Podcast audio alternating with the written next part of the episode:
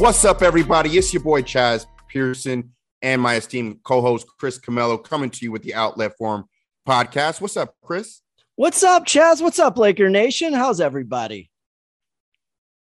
Good, man. We got everything for you, all your NBA news and notes and Laker news. Did LeBron James and Isaiah Stewart suspensions come down accurately after their altercation? Mm. Uh, could what Russell Westbrook and AD be figuring it out together on the fly?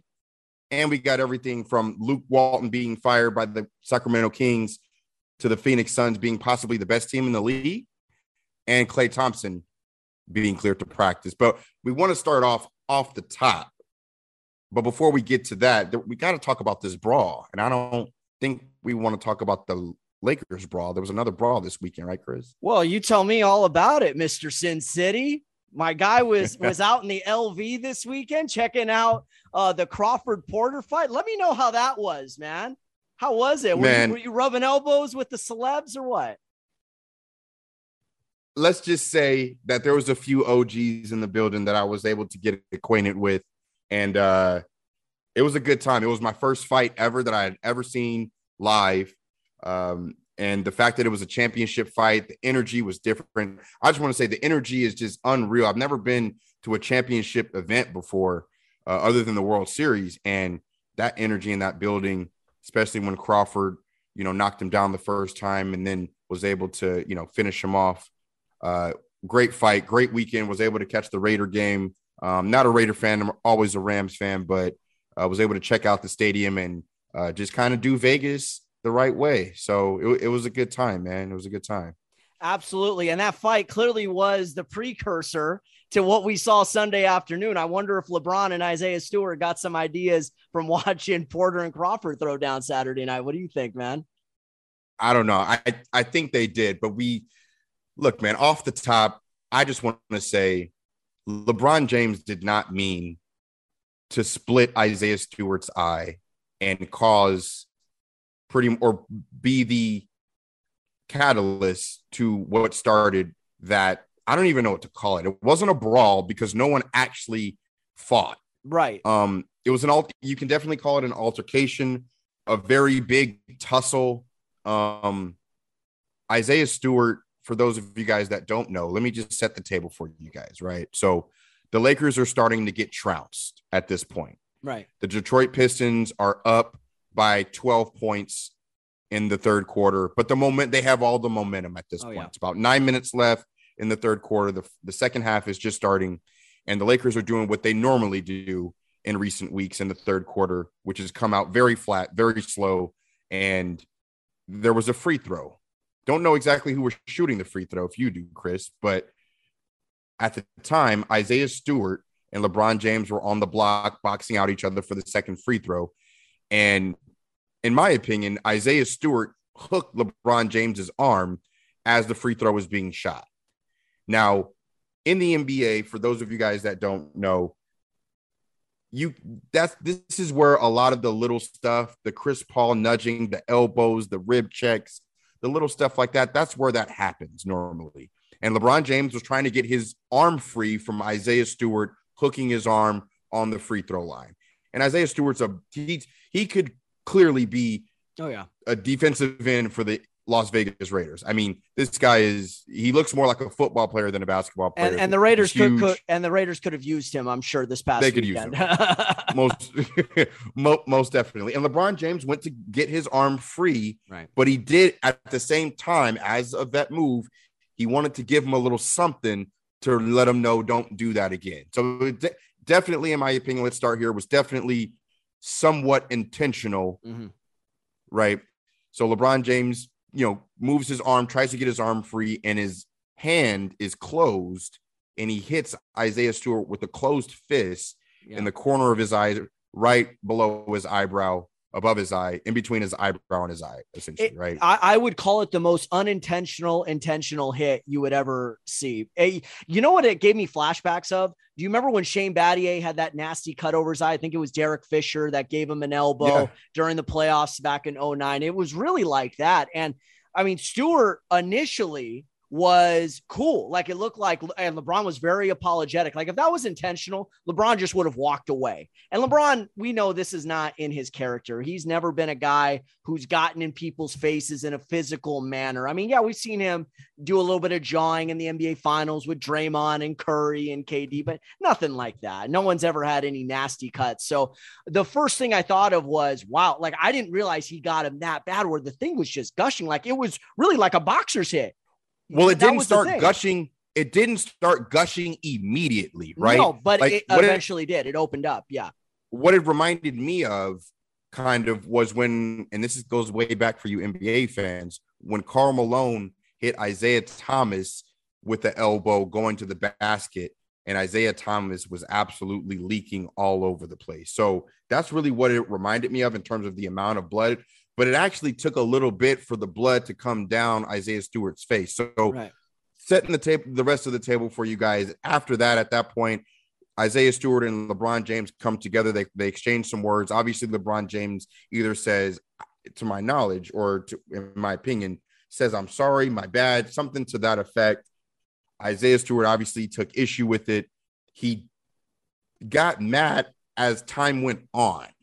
Yeah. And which is so he wasn't immediately mad. It was like the more he started bleeding and the more blood that got on his face, the madder he got. And yeah, he got they were separated by obviously coaching staff and players and things of that nature.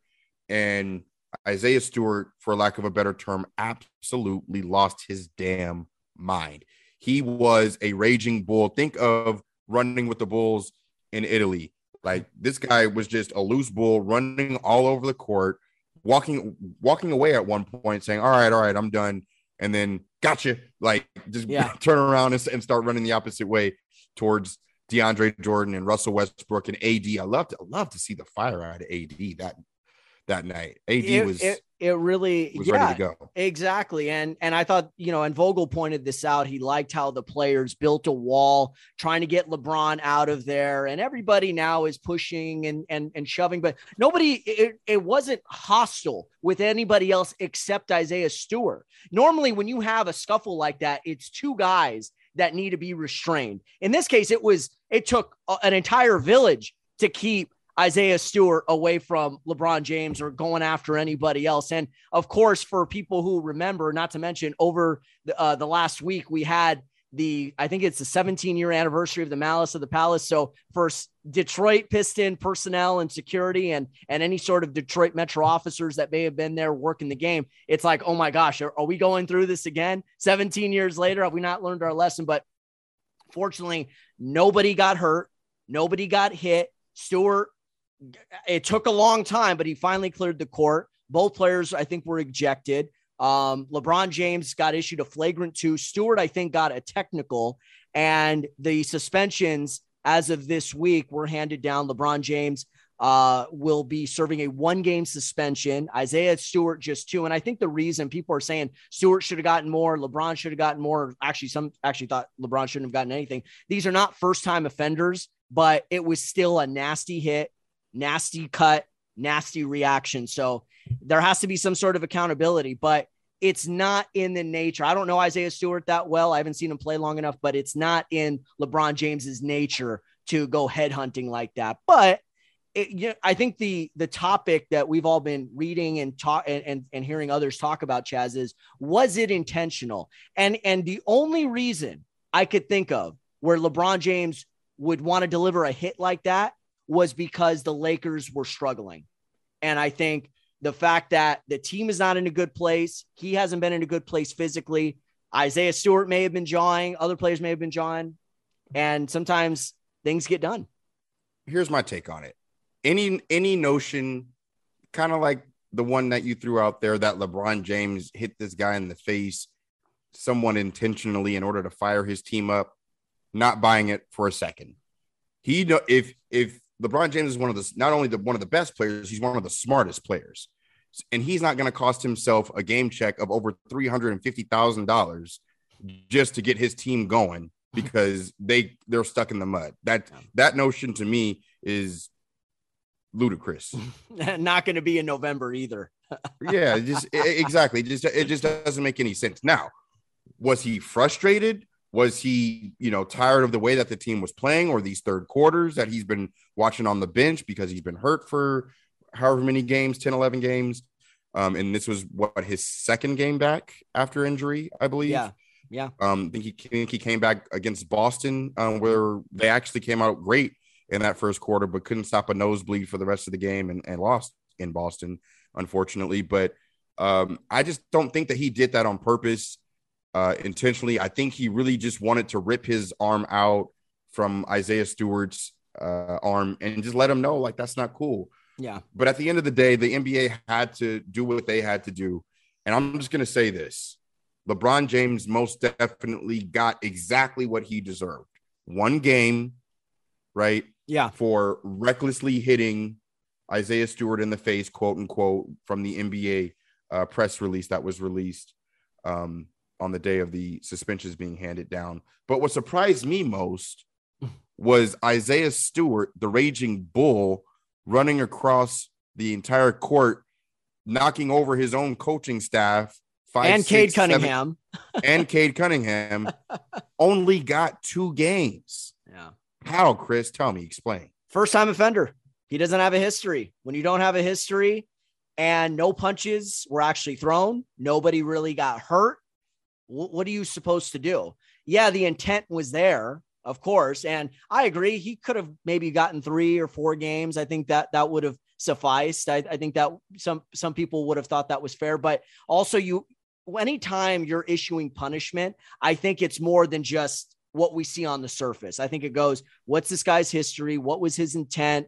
Uh, did anyone else get hurt? Did he punch anybody? Did he hurt anybody? If those things were no, no, no, no, then it's like, okay, two games, next time we'll we'll throw the book at him even more. So, but yeah, I agree. I, I think I think the punishment uh, was a little bit um, light.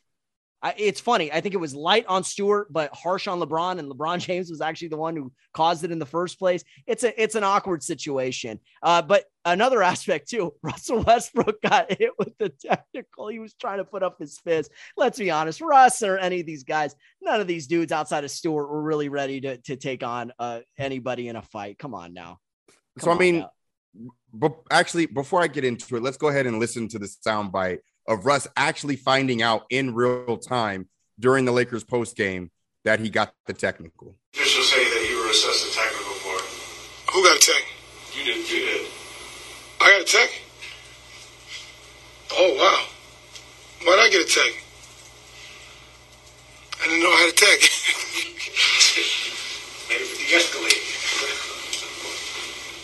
wow, that's interesting. Well, you know, this is being Russell, I guess when you Russell Westbrook, they just try to do anything, apparently. But whatever. I don't know why I got I don't know what I did, but whatever. They had to put on somebody. I'm easy. I'm easy person to throw on. Why not me? So yeah, there you have it. He was just he just couldn't believe that he was like, What? I got a tech. Like he can't understand why he got a tech, but his explanation was because you're Russell Westbrook, you got to give it to somebody, and who better than him to give it to. I, Once again, I didn't reputation, understand. Reputation. I don't understand why he got one. I did he get one just because he put up his hands? If anything, AD should have. If if anybody was going to get attacked, it should have been maybe AD maybe. because AD was was ready to go. He was the one that was being restrained by several uh, Lakers officials and coaching staff on the floor. And surprisingly, nobody on the bench on either team, you know, came onto the floor in a major way. So that props to the coaching staff for keeping their players on the on the bench while getting pummeled and chasing this raging bull all over the the court trying to prevent him from getting at the king you know? Yeah yeah and obviously that's a big thing now because we've seen how these suspensions, when you leave the bench, could pile up. We saw that it cost the Phoenix Suns a series. Go back to 2007 when Robert Cheap Shot Bob, the birth, the birth and rise of Cheap Shot Bob, Robert Horry, hip check Steve Nash into the scores table. Guys Cheap leave the bench. Bob the guys leave the bench. Horry, yeah, I'm the 10th guy on the bench. Suspend me all day long. But Phoenix, they lost Stoudemire, they lost Diaw. So I think one of the the protocols for for these teams now, when when a scuffle on the floor goes down, there's usually a couple of coaches saying, "Don't move a muscle." don't go anywhere. Just stay here. Let us handle it and and we will restore order. But uh, yeah, that was definitely a good call for both teams because now it's hard enough to deal with LeBron James not going to be uh, uh, playing Tuesday night against the New York Knicks, and and now the the uh, the Pistons aren't going to have Isaiah Stewart, but it's it's a lot better than having three or four guys suspended on both sides. You know. Let me ask you something really quick. Um, just from a different perspective, as far as Isaiah Stewart goes, what do you think the Pistons are going to do with him? Are they going to? Because I was reading, I, I like Gilbert Arenas' posts. Gilbert Arenas had a post uh, on Instagram where he said essentially that Isaiah Stewart pretty much wrote his own ticket out of the league. There's two players that you don't square up with, and that's LeBron James and Kevin Durant, the two best players in the league. He said he he has a one way ticket out of the league. They're going to trade him so on and so forth. What's your take on that? I do you think that the Detroit Pistons are going to cut him, trade him, do anything like that? Because obviously he's gotten two games and he's going to miss however much money. Um, and he and he's the one that had to get the three or four stitches and had to look like a fool on TV. But that, a lot of that was his own doing. What's what's your take on it? Should the Detroit Pistons do anything to Isaiah Stewart or anything like that? Or no, no, I don't think so. I mean, we got to understand he's in what his second or third year. I think he's only in his second year. Uh, he's a kid. He's a young kid. I, I, and LeBron and LeBron and Durant aren't going to be here forever.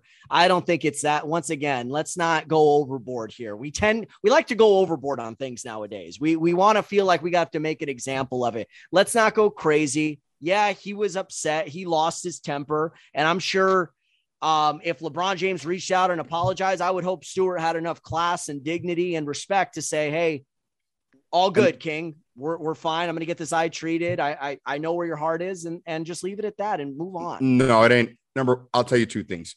Number one, it ain't all good. Even Le, even if LeBron James did get his number, like the reports are that Shams Charania is reporting that LeBron James tried. I don't know if he did tried to get Isaiah Stewart's number to reach out and apologize um, even if he did, number one, it's all good, not all good. Number two, these teams play each other again in a few weeks in Staples Center or soon to be the okay. crypto.com center. Oh, and I'm on that crap. I'm uh, I'm interested.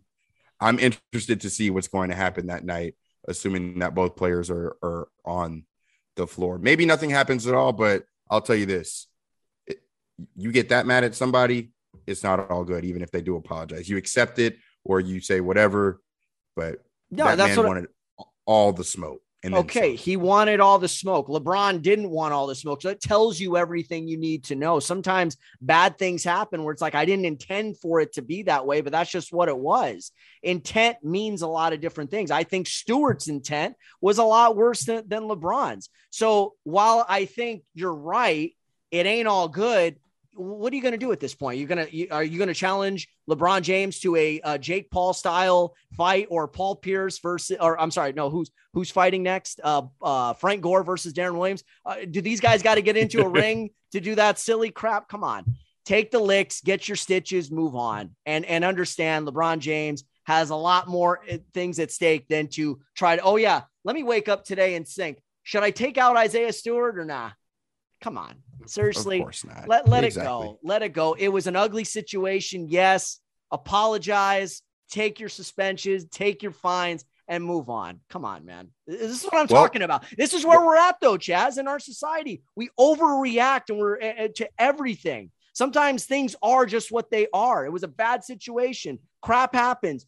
Eat it and move on in my opinion, and this is the last thing I'll say on it before we get to actually on the what happened on the court, which was just as exciting in my opinion in the fourth quarter. But if LeBron James hits him and they tussle or whatever, and Isaiah Stewart doesn't go crazy, both of them probably LeBron James probably does get ejected still, does probably get a suspension. Isaiah Stewart probably stays in the game and finishes the game and doesn't get suspended. Probably not.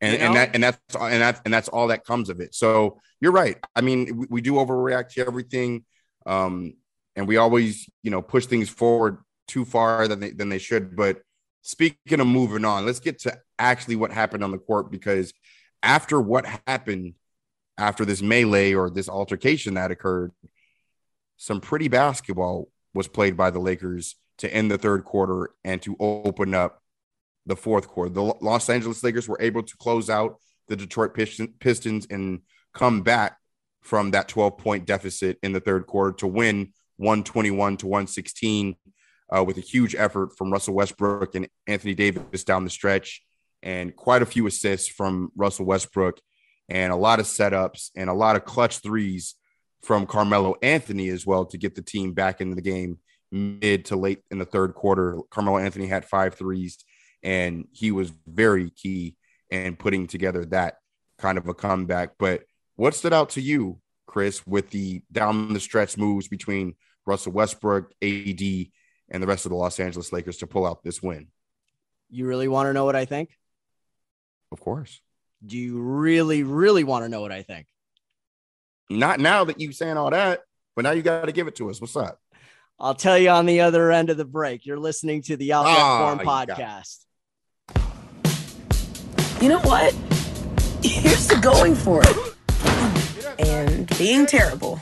Here's to giving it a shot, even though your shot is uh, garbage. To being the queen of the court. Oh, maybe not this court. To feeling the burn, even if there shouldn't be a burn to feel. To trying your best, even though your swing is the worst. Here's to going down way harder than you get back up. Possibly one more ball. To giving it your all even though you kind of suck. But you know what doesn't suck? Trying to do something you've never done before.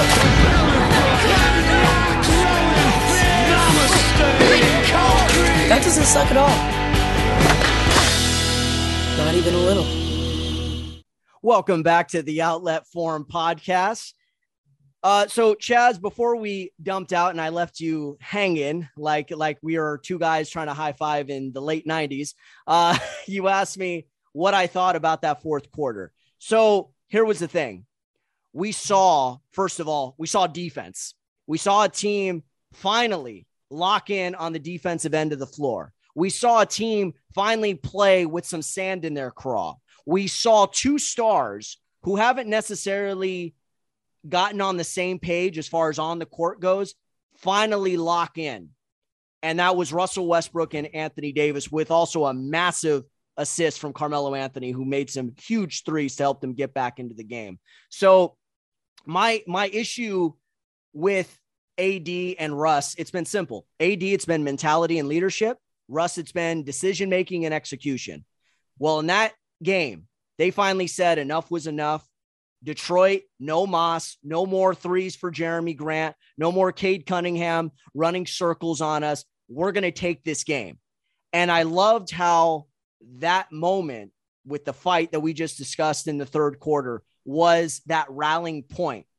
The one thing I was disappointed with, though, was the fact that it took something that dramatic and that physical to get these guys going after they've been sleepwalking throughout this road trip and really throughout this season. Injuries be damned, of course, but still, it's like that's what it takes to get you guys to play hard nosed physical defense. That's what it takes for AD and Westbrook to start getting on the same page and starting to actually look for one another. So it was great to see them come back and win. It was an impressive win, no question about it. Uh, but still, I, I was sort of confused. Should I be happy that they came back and won and and we saw flashes of what could be, or should I be disappointed that that the fact that yet again they were struggling to to, to get to make shots, struggling to defend, and they needed another dramatic fourth quarter comeback to beat an average opponent, below average I'll answer, opponent, I should say.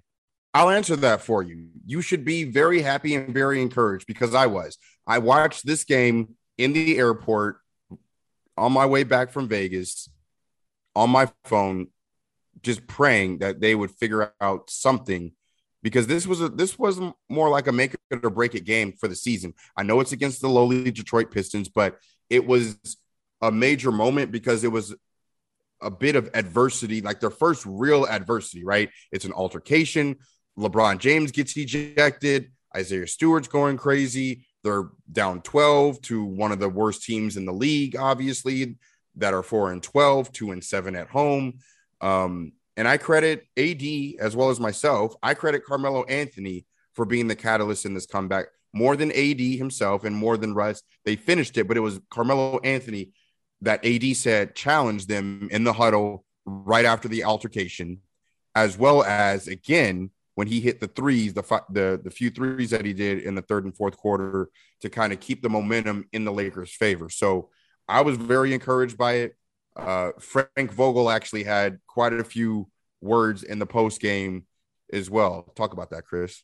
Yeah, well, first of all, let's let's hear what Frankie V, as I like to call him, had to say after the game. Anything from Westbrook and AD in particular, Frank, after that, and maybe particularly in the fourth quarter uh, to turn the tide? And, uh, oh, for sure. And, you know, to, to me, it's one of those things that can change the momentum of your season. You know, to see guys rally around uh, a teammate that, that just got ejected like that, um, you know, in a, in a strange circumstance. Um, played with incredible guts, started the fourth quarter down 15 and um, you know that's determin- that's the determination that this, this team is going to need. Um, you know, these young guys played hard, and we're getting everybody's best punch every night. You know, so that's how hard we got to play to get W's. So, you know, to see that we can do it and get a tough win on the road, down 15 to start the fourth, it's a heck of a win for us. So there you have it. Frank Vogel basically he laid it all out. The problems that they've been going through, how they're getting uh, the other team's best shots every single night, young teams that are basically running the ball down their throats, trying to get good looks from downtown and exposing the Lakers' defensive flaws. But what he called this win was a momentum changer for the season, or it could be a momentum changer for the season. Now, here's my counter to that. Go back a few weeks. What happened? They beat the Miami Heat who came in with a seven and three record at home in overtime. Thrilling win. No LeBron James on Miami side, no Jimmy Butler, but still a big time win. What happened a few nights later?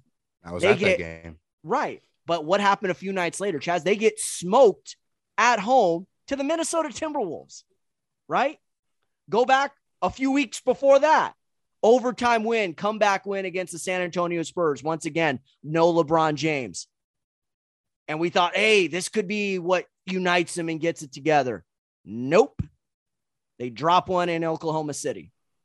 So when you have a great win, but you follow it up, not just with a loss, but with a head scratching, embarrassing loss where you get almost outclassed by your opponent, certainly in the Minnesota game they did, that's disappointing to me. So excuse me if I don't be like, hey, this could be the turning point. This could be the turning point because I've already tried to to acknowledge that lo- logically and and um basically sit, sit, uh, state that same point that hey this win could do this and this win could do that only to see them struggle 48, 48 hours later you know what i mean or think, 24 hours this, later so I that's think, the thing could is this the real thing or is this just another flash in the pan time will tell on the rest it, of this road trip and when they get home it but, could be that's the thing. That's the main thing. It yeah. could very well be. So LeBron James is not playing in Madison Square Garden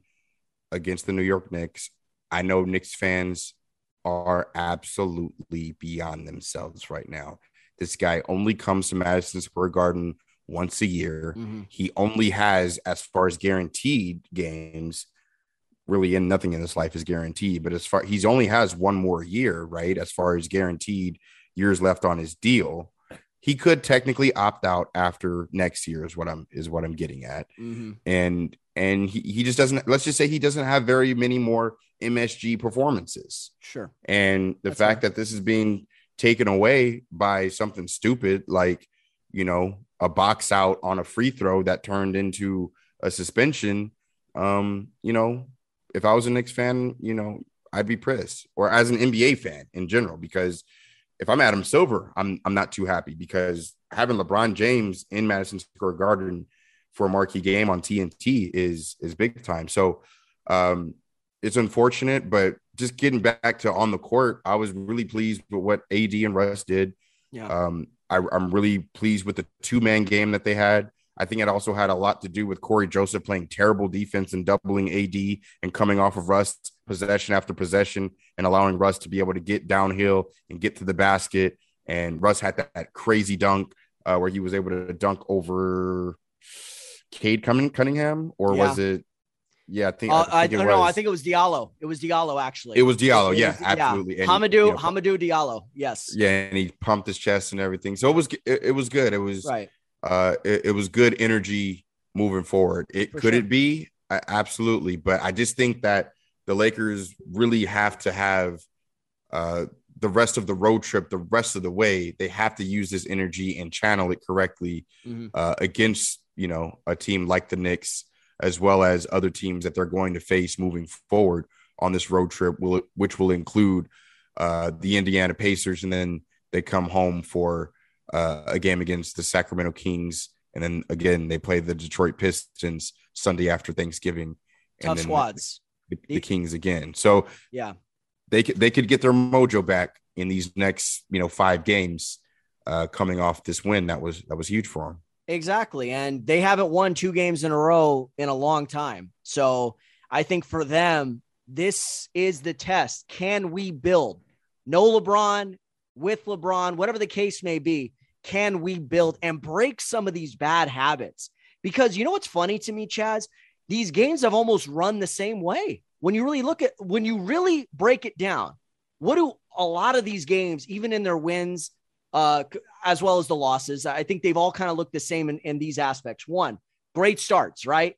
Hey, they're up eight, they're up 15 on the Boston Celtics. They're looking awesome. They're defending. The energy is good, knocking down three. Second quarter, okay. Offense is still good. Defense starts to wane. And then they don't close out the quarter well. So even if they're up seven or eight or nine points with two, three minutes to go, what happens? The the opponent closes the the uh, the quarter out on like an 11 to 2 run, 11 to 3 run. So now the lead is either non-existent or it's like one or two points. Then the train wreck that's the third quarter.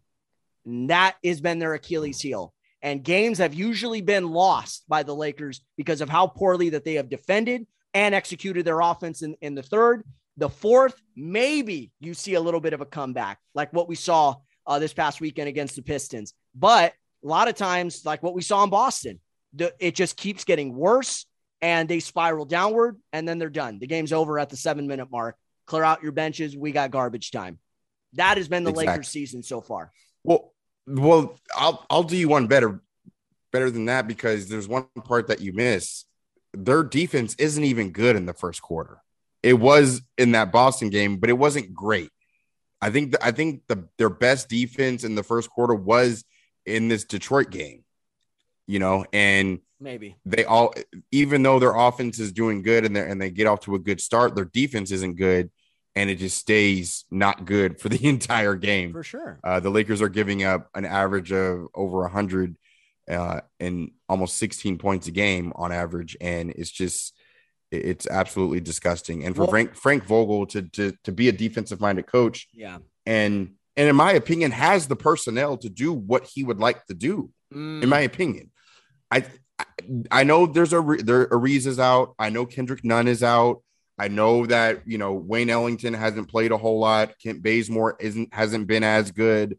Um, LeBron James obviously hasn't been on the floor for more than half the season. Uh, there's a lot working against Frankie V, but it's his overall concepts and energy that is really causing me to pause. And I don't want to call for the for the man's job, and um, but I will say this: I'm gonna put this on wax. I do think David Fizdale would do a better job with this group than Frank Vogel will, and the reason why is because of de- uh, buy-in from LeBron James, as well as versatility and in-game adjustments.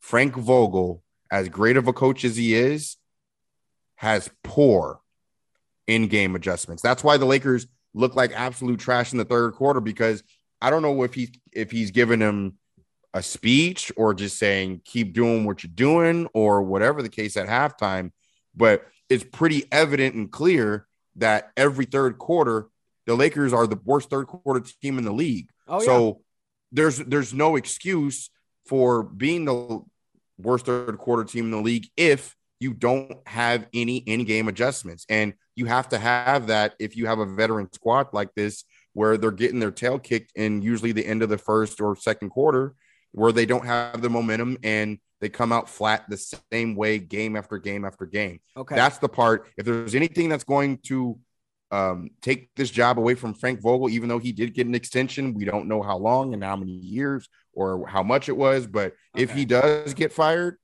I guarantee you it'll be for lack of in-game adjustments, among many other things. Okay, so here's the the issue, and I, you got a real short memory on that. The fact that we talked about this very issue two weeks ago on the very first edition of the Outlet Forum podcast, Chaez. The biggest issue, there were two of them that I saw coming into this season for the Lakers. One, lack of continuity compared to everybody else in the West. When you break it down, just in the Western Conference alone, Chaez, every other contending team is essentially running it back. Phoenix, Denver, Utah, the Clippers. Everybody is pretty much running it back, right? Golden I State. Yeah, and and Golden State too. I mean, everyone's like, "Oh, Jordan Poole and all these guys." Yeah, a lot of these guys have been here now two, three years. They sprinkled in some vets, but it, they didn't make any mass changes. The Lakers overhauled their roster for the third straight year, sacrificing good defensive personnel, the likes of Danny Green, KCP, Alex Caruso, JaVale McGee, Avery Bradley from from a year ago to get more shooting because the one thing everybody was complaining about, and it was a justified complaint. Where's the shooting? We have no floor spacing. You, if you're going to have AD and LeBron, we need floor spacing, blah, blah, blah. And we need that third option. See, look at Brooklyn. We need that third star. So it makes a bunch of difference if you have injuries, blah, blah, blah. So they addressed those two issues. The problem was the defensive side. Do you have enough guys that they signed this past year who are truly going to commit to that side of the ball the way they did two years ago and really to a lesser extent last year. So you have Vogel trying to work in all these new pieces, work in a star that doesn't really fit well with LeBron and AD, trying to find the right combinations of guys. Oh, wait, what else am I missing? Oh, yeah, of course, they've been injured. Guys in, guys out. It's like what John Ireland said who's in, who's out. Th- this next segment brought to you by In and Out Burger. That's basically what the Lakers season has been thus far. And every time you have guys like THT or LeBron coming back, it's almost like you're starting from square one as far as rotations go. So you're trying to find the right mix of guys who are going to continue to score as well as defend because you are a sieve defensively. So I, I think you're right on some of the in-game adjustments. Go back to that Milwaukee game. Why would you start the fourth quarter without both? That was terrible. and- How do you not have I am not all of your guys being staggered? He can't stagger their minutes correctly. Look, I'm not calling for the guy's job, and I don't mean to cut you off. No, no, no, that's fine. He's just not, you know, he's got to do a better say. job. Lakers, Lakers got to coach better. Kent Bazemore got to play better. Yeah. Lakers got to get, you know, off the injury report. They got to get healthier. But all of that can be true uh, at the same time as Vogel has to coach better. They are not mutually exclusive. They can both be one and the same. Maybe, maybe. I'm not saying you're wrong, and I'm not. I'm certainly not being a Frank Vogel apologist and saying, "Oh, he's been perfect and and, and he's the greatest coach ever." No, he's dude. All these coaches are flawed. Come on. I, I mean, I in all sports we could call very few coaches can walk on water. Bill Belichick, Phil Jackson, Coach Mike Krzyzewski, and Pat Riley. Outside of that, I don't know anybody else who can walk on water. Everyone else, eh, whether they've got the hardware or not, has been criticized at one point in time. Frank Vogel, even though he's got a ring, same same situation. All I'm saying is this: when you don't have guys buying in defensively to those principles, either because they can't, because they're too slow, or in the case of guys like Westbrook and Monk and some of these other dudes, they are just not. They're trying to figure things out offensively. And when things aren't going right for them offensively, guess what? They're they're waning, uh, their, their effort is waning on the defensive end. And that's where you get into problems. So it- it's a combination of both familiarity, comfortability, chemistry, all those things factor in together. And I think that's that's why the Lakers are where they are right now. But I can't well- put all of it on Vogel. That's all. No, no, no, of course not. Of course not. Because the players got to play at the end of the day. But at the same time, coaches got to coach. So with that being said, moving on to other coaches, Luke Walton. Oh, he won't be coaching anytime soon. Yeah, yeah, yeah. He he gone. He gone. So Luke Walton has now lost his second NBA head coaching job in a row with the Sacramento Kings firing Luke Walton. Um, what is it? 18, 17, 18 games into the season. And the Sacramento Kings are moving in a in a new direction. Let me just say this. I, I'm actually surprised that they said firing and not parted ways or uh, mutually agreed or anything like that. Um, I just want to come from the perspective of just being honest and real. When a coach gets fired, when a white coach gets fired and a black coach gets fired, there's a strict, definitive line between the two. There's always, you know, for the white coach, it's always mutually parted ways or agreed upon or whatever. And then with the black coaches, it's always just fired or let go or mm-hmm. whatever the case may be. But I do want to say this I do not think that Luke Walton should get another coaching job. And this hurts me to say as a Laker fan because Luke Walton was one of not my favorite players, but personalities on those Laker teams. He should get another job, but he should not get another job without carrying the clipboard like Jason Kidd, Stephen Silas, Darvin Ham, all the other assistant coaches that are still trying to make it in the NBA. Mm-hmm. Luke Walton has to get to the back of the line like everybody else and work his way back up to another head coaching gig. For him to get the Lakers to get fired from the Lakers and get the Sacramento Kings job within five minutes of each other was absolutely ridiculous, in my opinion, in the first place. And if it happens again and he gets another job, like, I don't know, the Charlotte Hornets or, you know, who, whoever else, the Atlanta Hawks or, well, not the Atlanta Hawks because they just got McMillan again, but just anybody right. for that matter, it would be um, a travesty to not only the league, but it, it, just it would just reek of white privilege to me, man. But I just that's the perspective that I'm coming from it at. Not that the man deserved to lose, lose his job. That's not my call. That's theirs. But I'm just saying his next one shouldn't come as easy as a nosebleed when you're up high in the sky and with that heat. So yeah. Um, so let me talk about it from a different perspective first. I think your your perspective is right on. I I agree with you in in a lot of those respects because I I didn't understand how this guy who could not lead a LeBron James team to the playoffs. In fact, they finished 12 games below 500 in his final year uh, with the LA Lakers, got a job with the Sacramento Kings. But it also kind of goes to show you the dysfunction of the Kings and the toxic environment and the atmosphere that they have, where basically you can make the argument that's where coaches go to die is Sacramento. I mean, they've had George Karl, they've had Mike Malone, they've had Dave Joerger, they've had uh, a lot of different coaches who've had success in other places, but anytime they've gone there, it's not only been losing, Chaez. It's it's like ended badly. It, it all of these coaches who've been fired or let go have ended badly. Now, here's the thing with Walton: he was on borrowed time from the beginning.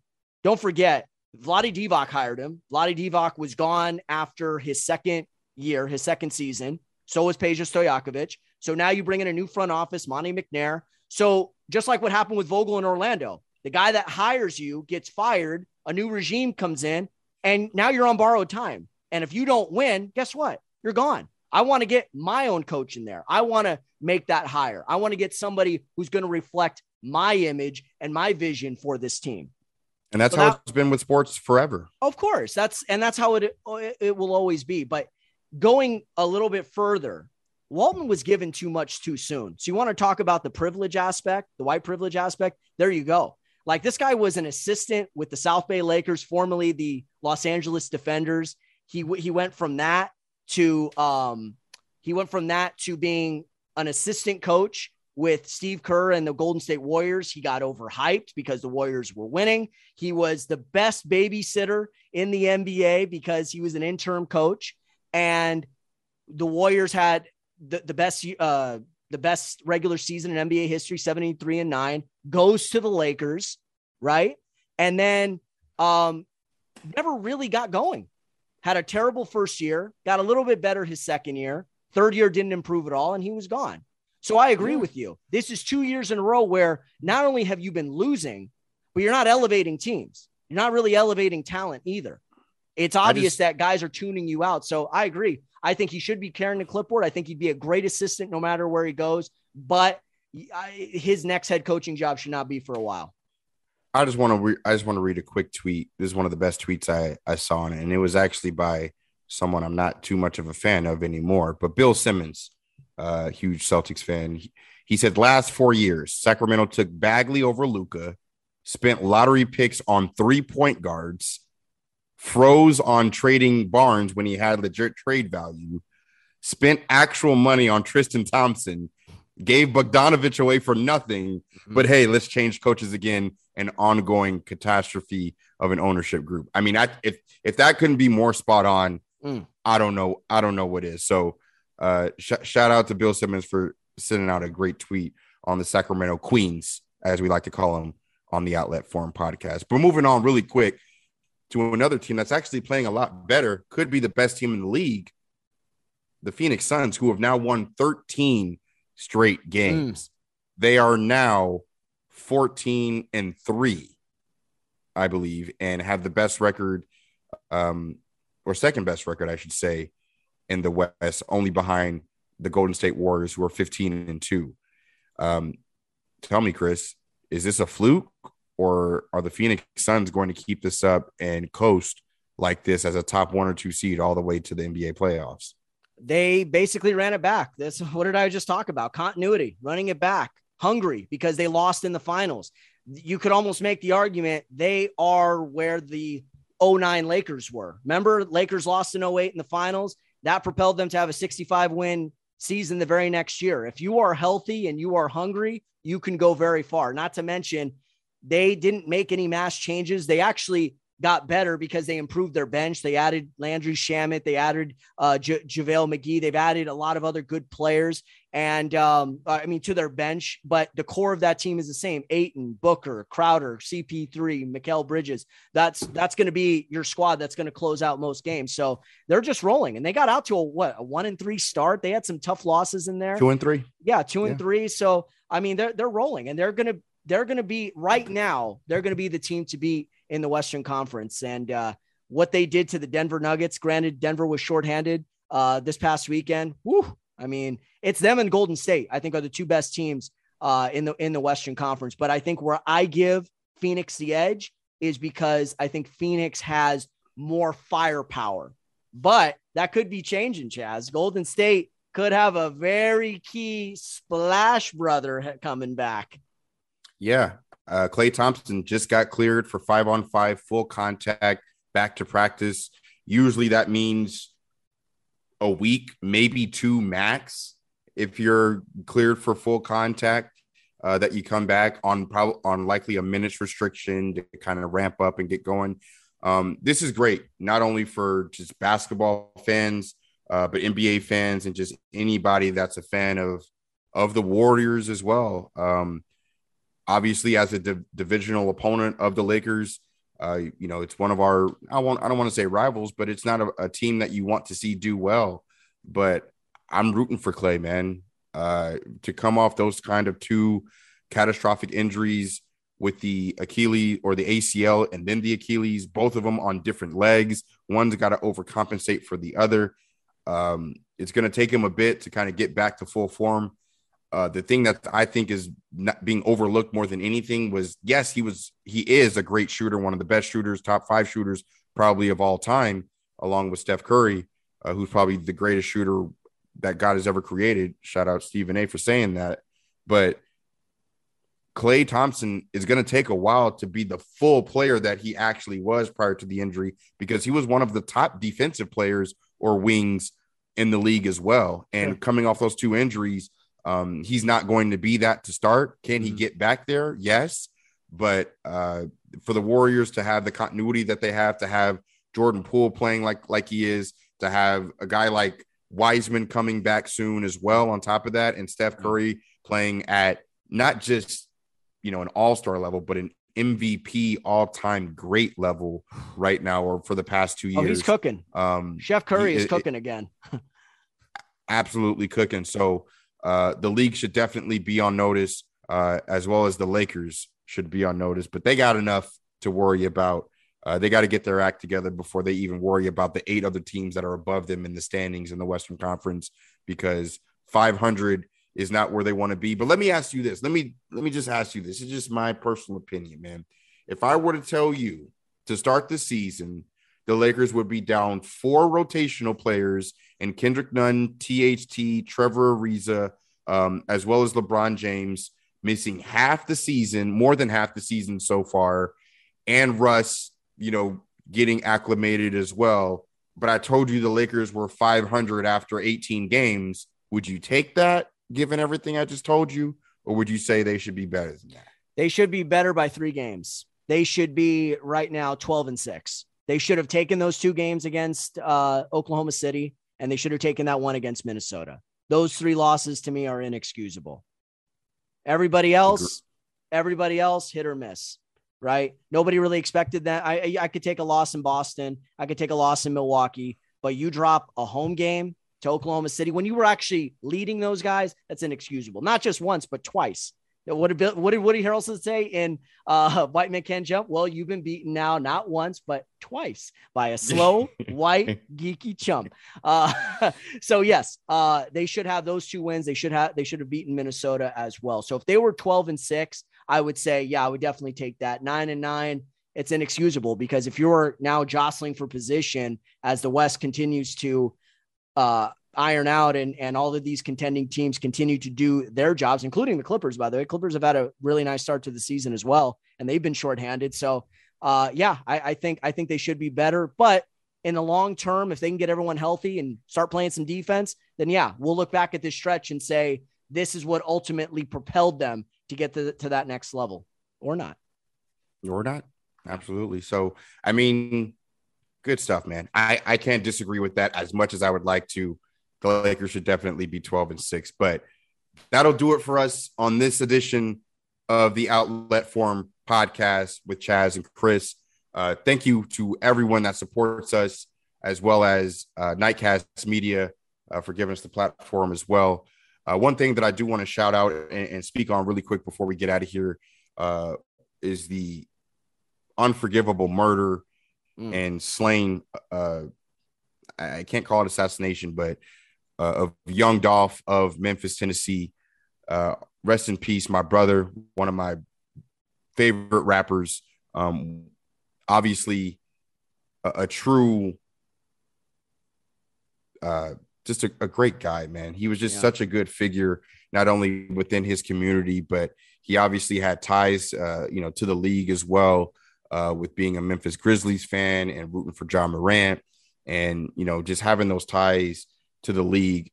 Just you know, it hurts to have a, a, a brother of ours like that just being taken from us uh, in such a such dramatic fashion. For those of you that don't know, uh, Young Dolph is is a Memphis, Tennessee rapper who has been on the come up for quite some time. Um, has had songs with Meg Thee Stallion to Young Jeezy to 2 Chainz to you know everybody else you know in the industry for the most part, and he was gunned down um, at a cookie store in Memphis Grizzlies before, or in Memphis, Tennessee, before he was actually going to go hand out turkeys and do his charity work like he does every year uh, for the community. So, um, you know, pray for him and his for his family, uh, as well as everybody within the Memphis, Tennessee area, uh, and anybody like myself who was a fan of his that was deeply, um, you know, hurt by this loss, like I was.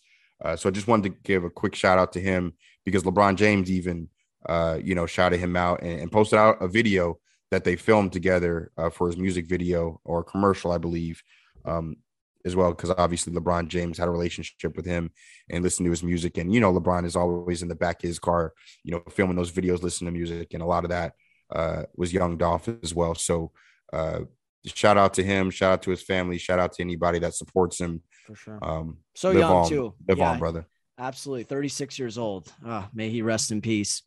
Uh, and also, yeah, another shout out, not quite as um, uh, tragic. Uh, Art LaFleur, the actor, uh, passed away over the weekend. And you may say to yourself, who's Art LaFleur? He had probably one of the most iconic one scene uh, cameos, if you want to call it that, in a movie. In the movie The Sandlot, he played the babe and had one of the most iconic lines in that one scene. Remember, kid, there's heroes and there's legends. Heroes get remembered, but legends never die. Follow your heart, kid. You'll never go wrong. I mean, just such a such a genius line. with, and with the cigar, with, the the cigar, the Stoke, and he was in a lot of other movies, Field of Dreams, The Replacements. But if you, I know a lot of you out there are big fans of the movie The Sandlot. The movie's a classic, one of my favorite baseball, sports movies, summer movies of all time. And he he's only in that one scene, but he just nails it as as as the Babe. And that's his name. His character name wasn't even Babe Ruth. It was just the Babe. And and that line, of course, is something that always holds near and dear to me heroes get remembered, but legends never die. So it, it's fitting that, you know, you're talking about a young man in young Dolph who uh, could have been a legend had, had he not been tragically murdered, but certainly In- leaves in- his certainly leaves his mark behind though, and will always be In- remembered. in his city, though, just like Nip Hussle in LA, just like Biggie in New York, Dolph is a legend in Memphis Oh forever. So, Yeah. uh, with that being said, uh, thank you guys for listening to the Outlet Forum podcast. Uh, you know where to follow me on Twitter at Chaez P. On I'm sorry at Chaez Pearson on Instagram at Chaez P. Follow the Outlet Forum podcast on Instagram at the Outlet Forum and on Twitter at the Outlet Forum. Where can they find you, Chris? You could always follow me on Twitter at Chris underscore Camello, C Camello one on Instagram. And I'm also still on Facebook. Don't judge me. Camello's Corner by Chris Camello. And be sure to be sure to download and follow this podcast. We are on iHeartRadio. We are on Spotify. And now we are on Apple iTunes. So check us out on all of those platforms. Oh, and, and of course, Google Podcasts. So we're on anywhere you want to get this podcast, we are on it. Good stuff this week, and uh, we'll be back next week, and hopefully the Lakers hopefully reel off maybe three to five straight by the next time you hear us. Appreciate you guys listening, and have a great week. Peace.